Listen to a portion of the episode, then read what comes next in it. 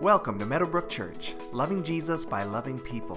For more information about who we are, find us online at www.meadowbrook.ca. All right, grab your study guides renovations. And uh, I forgot to say this in the first service. Can you just write your name in the front cover of that? Because every week people forget them here and we don't have any idea whose they are. So if you could write your name in the front cover just so that we know that that's yours. Uh, we are kicking this off. We're going to be here for the next eight weeks. We've called the series Renovations Being Transformed to Be Like Jesus. Being Transformed to be like Jesus. That is the journey that we are on for those of us who are followers of Jesus. That there was a time or there was a season there was a point in our lives where we said we are going to follow after Jesus. We are going to honor him as Lord. We're going to receive the forgiveness that he offers. We're going to trust him for our salvation. And so that is the day we get saved. But after that, there is a little more that needs to happen there. Not in order to save us. You're saved the day you say yes to Jesus.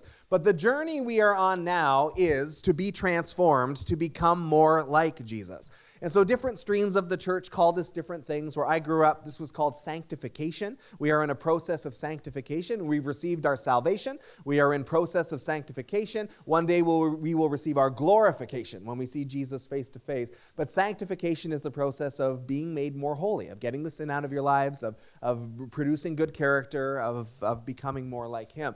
Uh, some streams call it discipleship, and the Mennonites have typically called it that. How are we actually following after Jesus? How are we actually imitating him? How are we becoming more like him in our life and in our actions? But what I have been studying at school uh, has been this whole process, being transformed to be like Jesus. And there we call it spiritual formation. And that's what we're going to call it throughout this series. And it all means the same thing sanctification, discipleship, spiritual formation is all talking about the same process of becoming more like Jesus. But there's a specific reason why I like the term spiritual formation, and I will unpack that as we go. Uh, a number of years ago, I was sitting on the couch just watching TV, and I noticed a weird sort of flutter in my heart, and something just felt a bit weird. And I'm, I am fine. Just fast forward to the end of the story. I'm not telling you I'm dying this morning, but there was a weird sort of flutter, and when I would take my pulse, it would kind of it would skip a beat, like it would feel like a beat was missing. And I went, all right, this isn't happening because I'm in love with Sarah, although I am. Uh, so I need to get this checked out. And so I went to the doctor, and they hook you up to a machine and the machine measures your heartbeat. And so when I went back to see my doctor, she said, okay, there, there is a minor heart palpitation happening. Uh, nothing to worry about, and lots of people get them. And sometimes it can be because we've eaten something, you know, or you've had caffeine or you've had sugar, and it can throw your heart off a bit. Sometimes it can be other things. But she said, I just want to dig in a bit and see if there's anything else we can learn in your body about what might be causing it. And so they did some blood work, which led to some more blood work, which led to some more blood work. And what ended up coming up is she said, Your vitamin D is alarmingly low in your body. Your vitamin D level is very low and that's throwing off your magnesium and that's throwing off something else and so your body chemistry is kind of out of whack but she says, I think if we were able to get your vitamin D back up to normal, then the other levels will come back up to normal. That might make the palpitations go away. And that's exactly what happened. So you can take a supplement now uh, that you just get over the counter of vitamin D, and I know many of you will take that as well. And it brought my levels up, and as the levels came up all across the board, uh, the heart palpitations went away, and so everything is back to normal. So here's what I learned about vitamin D. I didn't know a lot about it other than it existed. And so I wanted to find out more about it because uh, I don't want to take a pill for the rest of my life if I don't have to. And so, what can I learn about vitamin D? So, I had discussions with my doctor. Uh, I had some discussions with a friend of mine who is a nutritionist, and, uh, and then just did some online stuff. And online's never wrong, so that's always a good place to go. But here's what I found that I trust because my doctor confirmed it is that vitamin D uh, is crucial to a healthy body and is crucial to a healthy mind. Uh, vitamin D, if it's low, can be connected to changes in your mood. You can feel depressed or in a slump. And vitamin D is important, uh, most importantly, for maintaining calcium in your body so that your bones are strong, but it also affects your kidney function and lots of other things. So there's a lot to vitamin D. And so we need to take in a certain amount every day. And there are certain foods that do have vitamin D in it. Fish has a lot of vitamin D in it. There's a few vegetables that have vitamin D in it. Um, some dairy products have vitamin D in it. But you can't eat enough vitamin D daily. Your body is not able to absorb enough by food alone. So, no matter how much fish I eat, I will not be able to take in enough vitamin D that my body needs. But that's okay because there's a totally free vitamin D source right outside our houses, guys, and it's called the sun. And so, the sun gives us our vitamin D. And the sun is obviously it's free and, and you don't have to worry about measuring it. Uh, if we get out into the sun, our body will absorb all the vitamin D that we need. And so sometimes when we get into kind of the winter funk, sometimes people kind of get into the blues a little bit, maybe in January. Uh, some of that could be because we just haven't seen sunlight in a while and our vitamin D levels drop. And so I know a number of people in the church just in the winter take a vitamin D supplement in the wintertime just because we're not seeing the sun as much. So being in the sun is the easiest way to get our vitamin D, and our skin just absorbs it and, and turns the sunlight into this vitamin in our body. And as that happens, and you just need like 20 minutes a day. 20 minutes of sunlight a day is all the vitamin D you will ever need. And so as we are as I'm learning about this stuff, I thought this is like we are literally created for sunlight. Like we are designed to be in the sun. And so when it starts to get at this time of year and we start going, oh, when's summer coming? It's not just because the sun is warm and feels nice and it's better than snow. There is something in us that, that craves the sunlight because our body needs it and our, our mind needs it and our soul needs it. And so as I was learning about this, I go, okay, so I just need to make a, a, more intentional effort to get out into the sun. And that can be harder in the wintertime, but I don't know. I was away at school last week and there was one day last week, I'm not sure what the weather did here, but it had just been kind of gray and cold and wet, like for the whole week. And then one day last week, the sun broke through, and there just were no clouds in the sky. And everyone in school was just like, ah, like outside. And everyone just needed to be out there. And there was just like, a, oh, there's light and there's warmth, and, and our body is getting the replenishment that it needs. So I tell you that story to say this to me is a good picture of what spiritual formation is really all about. It's a good picture of what it means to be transformed to be like Jesus.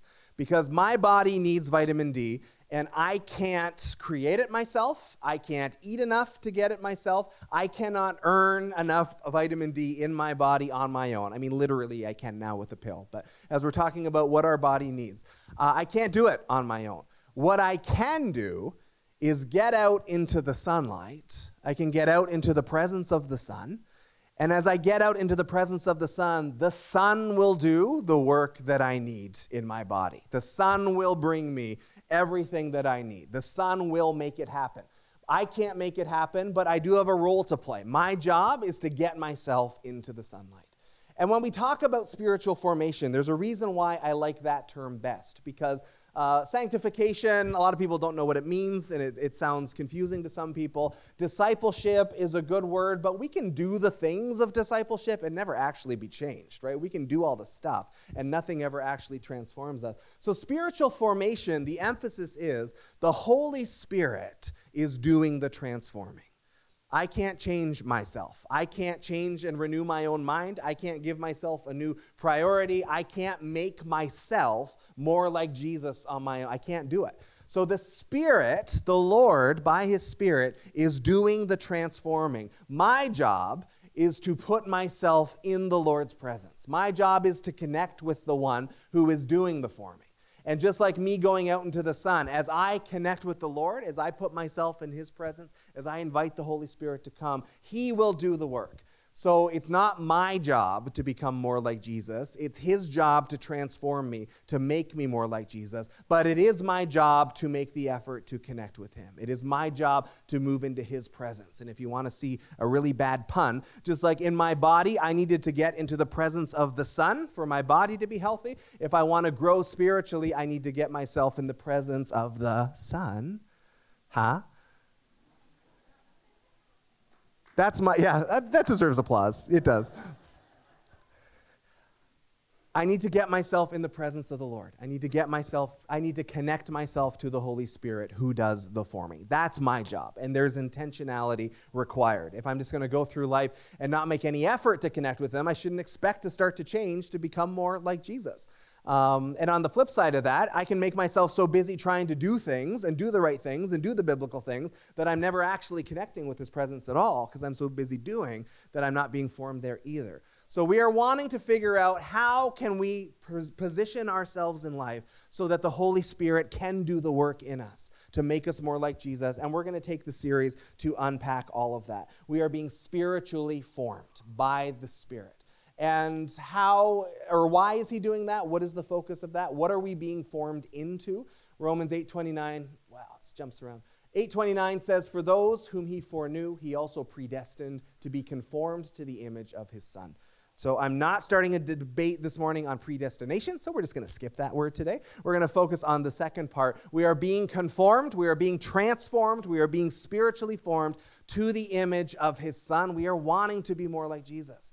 There is sin in our life that needs to go. There is bad character in our life that needs to go. There are attitudes that need to go. There are dark things that need to go. There are good things that need to be built up. There is good character that He's wanting to develop. There is a love of God and a love of others that Jesus had perfectly that He's wanting us to walk in more and more.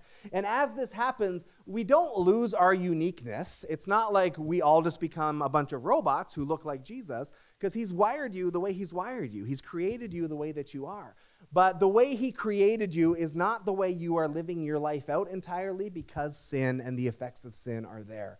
And so, what Jesus is wanting to do is to take each of us as we are and say, okay, here is a person that I created in my image. That image has been broken and battered because of sin. How can we restore these people back? To the place that I originally created them to be. You keep all of your uniqueness of how He has wired you, but you will shine with the character and the nature of Jesus Christ in you. Uh, you will look more and more like him who was perfect before God, who had perfect character, who had perfect holiness, who loved God perfectly and obeyed him perfectly, who loved others perfectly and treated them perfectly. And we don't believe we'll hit that perfection in this lifetime, but this is the, the lifelong journey of formation that we are all on. And so, what we're really talking about, and this is what we've named the series, is that you're God's Reno project right now. And there was a day when you said yes to Jesus, and the day that you did, you invited him into your house. And as he got there, Jesus looked around and said, All right, some stuff here has to go, and some stuff needs to be revamped, and we need a fresh coat of paint over here. And if you've ever done renos, like my wife's parents flip houses, so when Sarah sees this picture, she goes, This is my childhood right here on the screen. Houses often looked like that. And they would move in and they would strip it down to the studs and then they would build it up into something beautiful and then they would sell it for a profit. And so with renovations, we understand, yeah, there is old junk that needs to get taken out. There is stuff still going on, even though we have said yes to Jesus, even though we have been forgiven. There is stuff in here that needs to go. There is character that needs to be changed. There are attitudes of the mind and the heart that are not good and that are not godly. And there are good things that God wants to build up. There is good character that He's wanting to fine tune. There is good character he's wanting to create in us. And so, whenever you're doing a reno, renos aren't always necessarily super fun, and they often take a lot longer uh, than we would like. And our spiritual process can feel that way as well. Sometimes you're saying, Jesus, why is this taking forever? Uh, why is this not moving faster? Why am I not seeing more change? But when we're doing a renovation, we are always keeping our eye on the end goal, right? Because it could be overwhelming just to look at our terrible rundown house and say, like, oh, where do you even start? Right? But whenever you're doing a renovation, it's renovated to something beautiful. And that is the work of spiritual formation in our lives as well. We are being renovated to something beautiful. We are being renovated into the best possible version of ourselves that we can be. We are being renovated towards the perfection of Christ. We are being renovated to the glory of God, ultimately because our lives then become a show off project. When people would come to our house in Sudbury, uh, we moved into that house, and that was a house that Sarah's parents moved in. We stripped it basically down and built it up completely. And when people came in and saw the house, they said, Wow, you guys did a great job renovating. And I would say, I did nothing at all. I paid for stuff while my father in law did amazing things. But it was to their credit, right? It was to their glory, if you want to use that word. Uh, the house showed off their talents, it showed off their skills, it showed off how good they were at this. And that's you and me. That's the journey that we are on. As God renovates our lives, He is showing off His glory. He is showing off his goodness to take someone and say, they used to be here and now they're over here. Look how much more like Jesus they've grown in these last few years. That shows off his power and his grace and his work in our lives. And so we're always wanting to keep our eye on what are we being formed into? We are being formed into the image of God. So let's take a look at our text today. We're in 2 Corinthians chapter 3, We're going to start motoring through this now. 2 Corinthians 3, we're starting in verse 7. The Apostle Paul is writing here. He says, Now, if the ministry that brought death, which was engraved in letters on stone, came with glory, so that the Israelites could not look steadily at the face of Moses because of its glory, transitory though it was, will not the ministry of the Spirit be even more glorious? If the ministry that brought condemnation was glorious, how much more glorious is the ministry that brings righteousness? For what was glorious has no glory now in comparison with the surpassing glory. And if what was transitory came with glory, how much greater is the glory of that which lasts? Therefore, since we have such a hope, we are very bold. We are not like Moses, who would put a veil over his face to prevent the Israelites from seeing the end of what was passing away. But their minds were made dull, for to this day the same veil remains when the old covenant is read.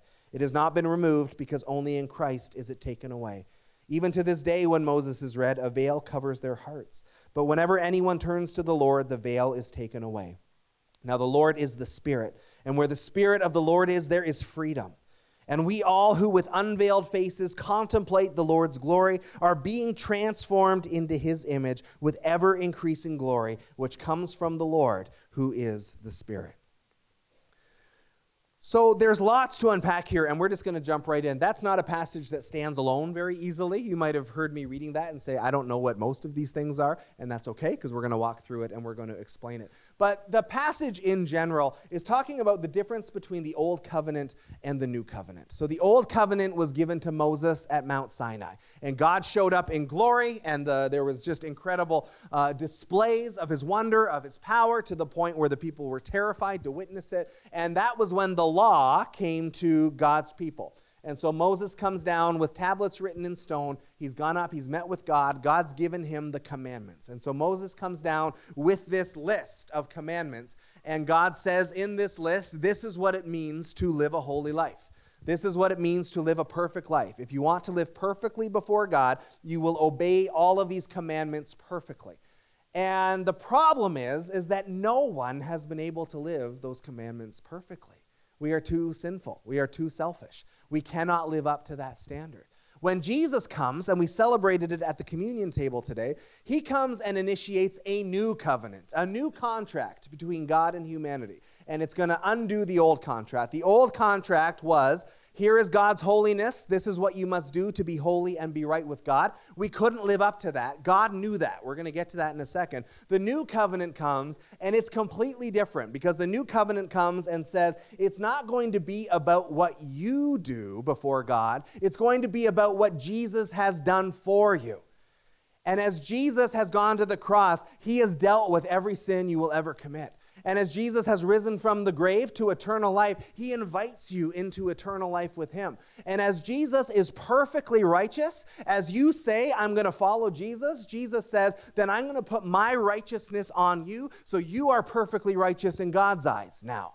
It's good, right? This is good news rather than constantly trying to live up to a standard that we just fall short of. In the new covenant, these incredible blessings have come to us. Paul is contrasting the two. He's talking about the old covenant that came through Moses versus the new covenant that has come through Jesus. So as he starts, if the ministry that brought death, the old covenant, which I'll come back to in a second, which was engraved in letters of stone, came with glory so that the Israelites could not look steadily at the face of Moses because of its glory, transitory though it was, temporary, will not the ministry of the Spirit be even more glorious? So when Moses goes up the mountain to meet with the Lord to receive the new covenant, again, the glory cloud covers the top of the mountain. There's thunder, there's fire, and it's so overwhelming that the people of God can't get near it. They are terrified at the glory of God that they are seeing display. And when Moses comes down the mountain, he's shiny somehow.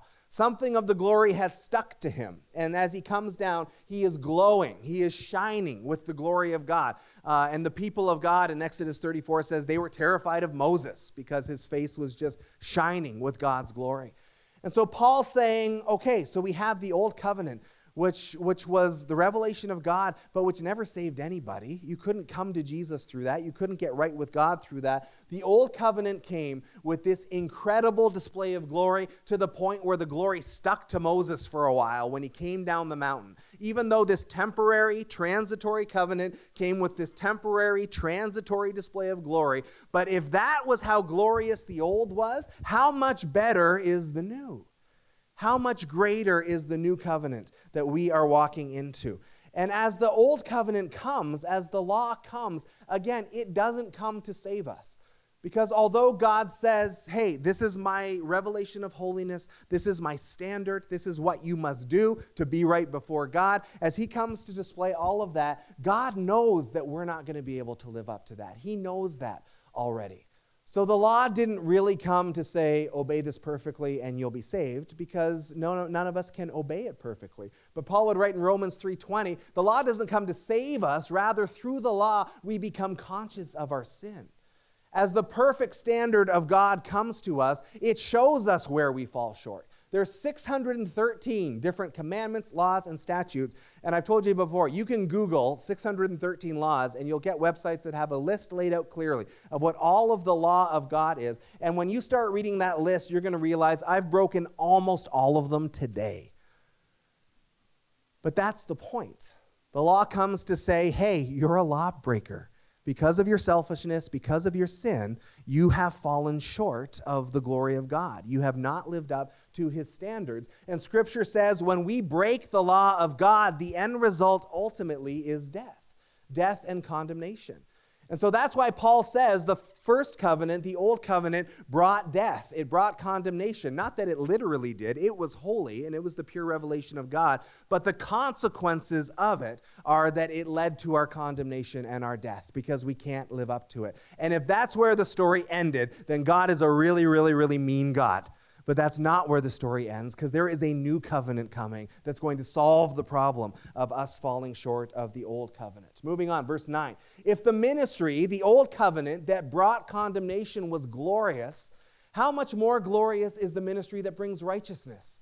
For what was glorious has no glory now in comparison with the surpassing glory. And if what was transitory came with glory, how much greater is the glory of that which lasts? I've never said glory so much in my life right? But if this temporary covenant, which was there really to highlight the sin problem, if that came with this incredible display of glory, how much more glorious is Jesus? How much more glorious is the forgiveness that comes? How much more glorious is the coming of the Holy Spirit? How much more glorious is the ministry that brings us to eternal life?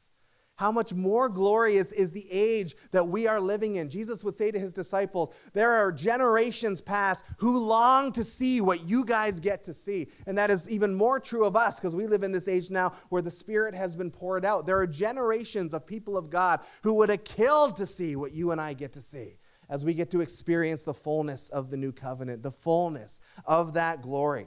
The new covenant is better than the old one. Paul would write a few chapters earlier, or a few verses earlier in 2 Corinthians 3, that God has made us competent as ministers of a new covenant, not of the letter, but of the Spirit. For the letter kills, but the Spirit gives life. That the Word of God that came on those tablets of stone ultimately condemned us because we couldn't live up to it. Those letters killed us, they, they pointed to our sin, and we couldn't save ourselves. But the Spirit comes to give life, the Lord comes to bring us to life. Uh, we're not trying to follow letters on a stone anymore. We are filled with the Spirit who Himself leads us into holiness. And so, although we believe in the equal inspiration of Scripture, we value and revere the Old Testament as much as we value and revere the New, we actually don't believe that they're equal exactly in the life of the believer. We actually believe the New Covenant is way better than the Old Covenant. And Scripture says that, that the new is better than the old. Scripture says the old has actually become obsolete, it has been surpassed by the new. Scripture says that the blood of Jesus is better than the blood of goats and ox in the Old Testament. His blood speaks a better word. The new covenant is built on better promises in Christ. Every promise of God is yes and amen. The new covenant is so much better than the old. You should be very thankful that we're living in the time that we're living, that we get to experience Jesus, that we get to experience the Holy Spirit, that we're not having to go to the temple over and over again and have animals killed and never being sure where we're at with God. Because in the new covenant, your establishment with God has already been set, and you don't even have to do it. Jesus did it for you. And that's the gift of God and the gift of His grace that He has given to us. Moving on, verse 12. Therefore, since we have such a hope, we have so much more hope than the Old Testament heroes of the faith even had. Since we have such a hope, we are very bold. We are not like Moses, who would put a veil over his face to prevent the Israelites from seeing the end of what was passing away. That when you read the story in Exodus 34, it says that Moses wore a veil because when he came down the mountain, he was glowing and he was freaking everybody out. And so he put a veil on so that they would stop freaking out. Uh, here, Paul gives us a bit of a different picture, maybe with it, that uh, also the glory was fading over time as, as he came out of the presence of God, and he maybe didn't want them to see that either. But either way, there's this veil involved, which we'll come back to in a second. But you know, the, the difference between the old and the new is that we have this incredible hope, and it makes us bold. When the Israelites saw and experienced the glory of God at Mount Sinai, they were terrified and they wanted to back away. Like they wanted to run from the presence of God. On the flip side, in the new covenant, we are told, come boldly before the throne of grace. Right? Don't be afraid to come into the presence of God. Because, yes, although you are still sinners, you have been made righteous in Him. Your sins have been forgiven. So you can come boldly before the throne of God. We are bolder than the people of the Old Testament were because God has shown himself in this way. And as the Holy Spirit has come, uh, Ephesians 1:13 says that the Holy Spirit has sealed us, ha- he has marked us, he has stamped us as belonging to God. And in the old days, when you wrote a letter, I would write a letter to Pastor Xavier. And if I'm sending the letter, he needs to know that it's really from me and not an imposter, maybe. And he needs to know that uh, someone else didn't come along and change the letter. And so uh, I would write a letter, I would put some wax, I would fold it together, uh, and then I would stamp it with my seal, which would usually be my family crest or something like that. And so when Xavier gets the letter, Xavier says, I know this is real. I know this belongs to Chris. I know this is from him because that's his seal. And scripture says that's what the Holy Spirit is for us. We have been sealed, we have been marked. The day you said yes to Jesus, the day that you understood and decided to follow after him, you got marked with the Holy Spirit that marks to all creation that you belong to Jesus Christ. You're his. And so when sometimes people say, Well, how do I know if I'm going to heaven or not? This is how. Can you have assurance of your salvation? You absolutely can. It's the Holy Spirit. Scripture says the Holy Spirit is the deposit, He is the guarantee of what is to come. Holy Spirit is our taste of heaven that we get to experience here on earth temporarily. We get to just get a taste of it. One day we will get to experience the fullness of it. But the Holy Spirit comes to bring us to life and to lead us into life. Verse 14 says, But their minds were made dull. These are the unbelieving people. Unbelievers' minds were made dull for to this day, the same veil remains when the old covenant is read. It has not been removed because only in Christ is it taken away. Even to this day, when Moses, the law, the old covenant is read, a veil covers their hearts. But whenever anyone turns to the Lord, the veil is taken away. And so there is this picture that uh, for those who don't know the Lord, it's like they're wearing a veil. It's like they can't see. And, and they can't. If someone in your life doesn't know the Lord yet, you can't get mad at them. The veil hasn't been taken away yet. And that's something that the Lord does. And so that really should dramatically change the way that we're praying about this stuff. Uh, 1 Corinthians 2:14 says, "The man or the woman without the Spirit does not accept the things that come from the Spirit of God, for their foolishness to them. They can't understand them because they're spiritually discerned. You cannot know who Jesus is until the Holy Spirit reveals him to you. You cannot understand the Bible until the Holy Spirit reveals it to you. You cannot know the things of God until the Holy Spirit does that work. So that's where we're praying for our loved ones. It's not going to be if I get just the right argument or if I get just the right words or if I badger them enough, they're finally going to come to Jesus. Like all of that might be something that God uses, maybe, but the Holy Spirit has to bring the revelation. I got saved at 18 years old. I'd grown up in church my whole life. I was at church every Sunday. I'd grown up in Sunday school and came up through junior highs and everything. My parents read us the Bible every day. We had devotions at home. Uh, Jesus meant nothing really to me. I, I believed he was there probably, but he, I just had no interest in him whatsoever. And then one night, August 16th, 1999, I had an encounter with the Holy Spirit. And for the first time in my life, Jesus is real. For the first time in my life, I believe. For the first time in my life, it makes sense. That was a work of the Holy Spirit in my life. And, and we would say, and parents who prayed a lot, that the Holy Spirit would make that happen.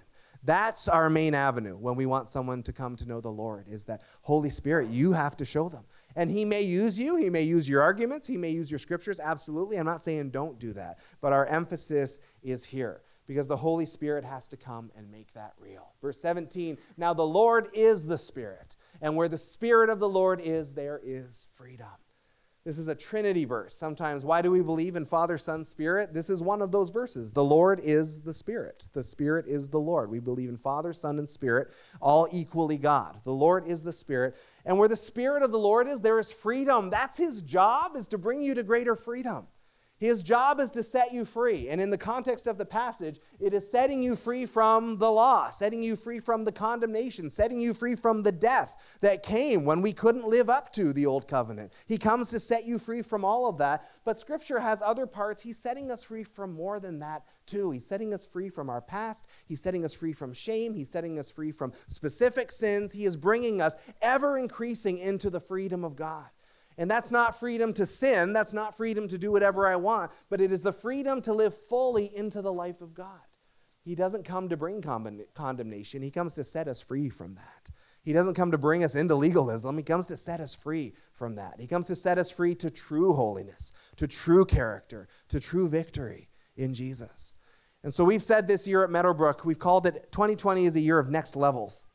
We're wanting to go deeper, we're wanting to go further. And so, one question for you to ponder from this message is in 2020, where do I want more freedom in my life? Maybe it's a specific sin where you're going, This is the year. I need to, to see freedom from this. Maybe it's a, a, pattern or a habit in your life. Maybe it's an area of character that needs to soften. Maybe it's bitterness. Maybe it's, it's shame. Maybe it's, it's you've fallen into a bit of a backslidden place. Whatever it is, the Holy Spirit comes to bring you to freedom. He comes to bring us to freedom. And so, if we're encountering teaching that brings us into condemnation or brings us into a heavier burden, then we should rightly question whether that is, in fact, the Holy Spirit leading us, because He comes to set us free. He comes to bring us into the fullness of the freedom of the life of God. Almost done. Verse 18. We all, with unveiled faces, contemplate the Lord's glory. We are being transformed into his image with ever increasing glory, which comes from the Lord who is the Spirit. And that's just a great spiritual formation verse. Uh, our faces are unveiled. We're not terrified of the glory of God. We can actually run into the presence of God with excitement, trusting that as we do that, He is going to transform us. Notice the tense of this passage. We are being transformed. He is doing the work. We are being transformed into His image with ever increasing glory. And that's great as well. Moses' glory faded away over time. That's not our problem. Our glory, the, the rate's just picking up. God's work in our life is just picking up. The glory is ever increasing, and it all comes from the Lord, who is the Spirit. So we are being transformed by the Holy Spirit into the image of the Son. That is spiritual formation. And we will talk through the series about how we do that. But just like I need to get into the sunlight to keep my vitamin D levels healthy, I need to get into the Spirit in order for that formation to happen. In order to get everything that I need from God, I need to connect with Him. And we'll talk how we do that as we go. 2 Corinthians 5:17, a well-known verse. If anyone is in Christ, he is a new creation. The old has gone, the new has come. Now that happened the day you said yes to Jesus. On that day, you became forgiven. On that day, you became righteous. On that day, you became born again. But we know in just the reality that not every part of our life is fully there yet. So, spiritual formation is the process of our lives fully living up to the promise of this verse, being transformed so that we are fully seeing the newness that God wants to work in all of us. Come on up, worship team. We are just about done. So, when you said yes to Jesus, whether you realize it or not, you signed up for a renovation project. You are God's reno. He is working on you. And the day that Jesus made his home with you, he moved into the home and said, Oh, we're going to redo some stuff in here. We all have character that needs to go. We all have sin that needs to go. We all have habits that need to go. We all have dark places in our heart and dark places in our mind that need to go. And there is good that he is wanting to build. There is good character. There is good fruit. There is good attitudes. There are good mindsets. He is wanting to work all of this out in us. And in this series, we will be exploring that. How does the renovation work happen? What is our role in it? And, and how can we put ourselves in the presence of the Son of God so that the Holy Spirit can transform us and make us more like him?